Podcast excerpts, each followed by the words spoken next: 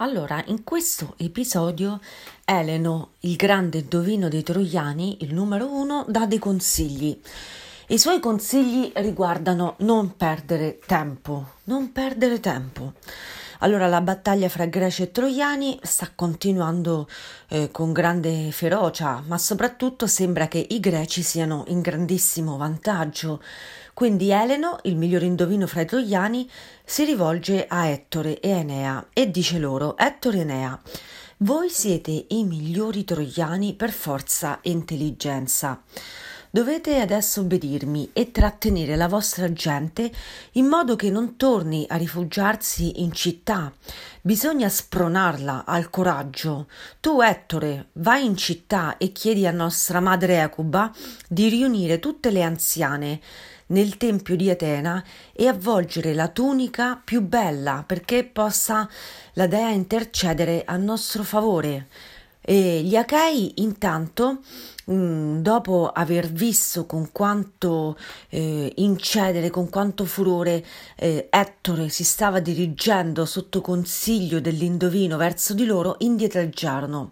E così iniziò un po' a, a trovare tregua questo massacro, ma furono proprio le parole dell'indovino a creare questa situazione eh, Eleno sa, sa, benissimo una cosa, che mh, mm, un guerriero ti può mh, mm, obbedire se sente che c'è in te la voce sacra del divino e questa voce sacra deve essere rispettata perché è un'energia che non è la tua e ti dice cosa fare e dice al guerriero cosa fare. Allo stesso tempo Ecuba, eh, che è la regina, riunisce tutte le anziane e riesce anche a placare con questo sacrificio la divinità. Nel frattempo Ettore, l'altro filo della narrazione, entra a palazzo, trova Paride che sta mettendo della cera sullo scudo e lo attacca con parole furenti. Gli dice: Ma la guerra è scoppiata per causa tua e tu sei qui che sembra giochi, non fai niente. Ma ti rendi conto che noi stiamo dando tutti noi stessi e stiamo morendo per te, tutti i trastulli, tu giochi. E mm, Paride si ferma e dice: Sì, hai, hai ragione, hai ragione. Scusami, mi sono fatto prendere da un attimo di esitazione. Quanti sono questi attimi di esitazione nella nostra vita?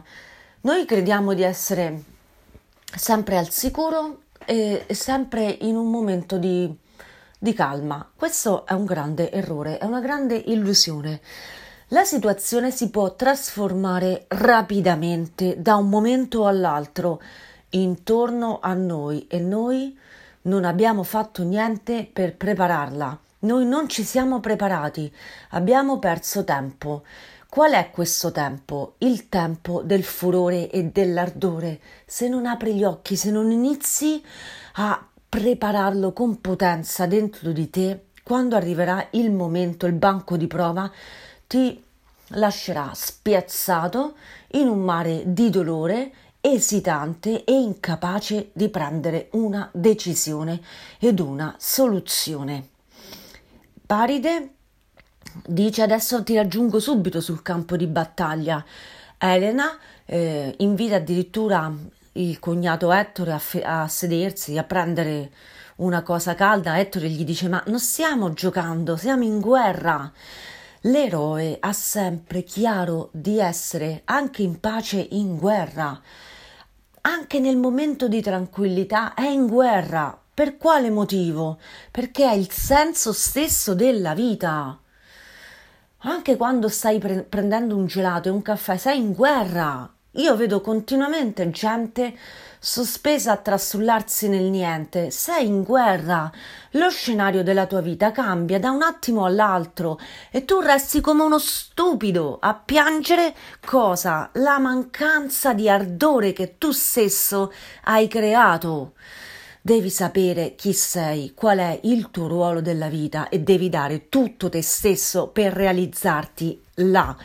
Questo non significa avere un semplice stipendio a fine mese, questo significa avere una missione di vita. Se non senti questo ardore, questo tu non lo hai preparato, ti stai addormentando. Non farti risucchiare nei messaggi pubblicitari degli altri. Ascolta questo ardore da dentro di te. Non, vedrai che non ti dirà di perdere tempo, ma ti concentrerà verso una potente direzione. Seguila, seguila con tutto te stesso, a costo di, di farti tutti nemici. Devi averlo questo slancio. Questo si chiama il sacro furore ed è un indovino oggi, Eleno, eh, che lo ricorda.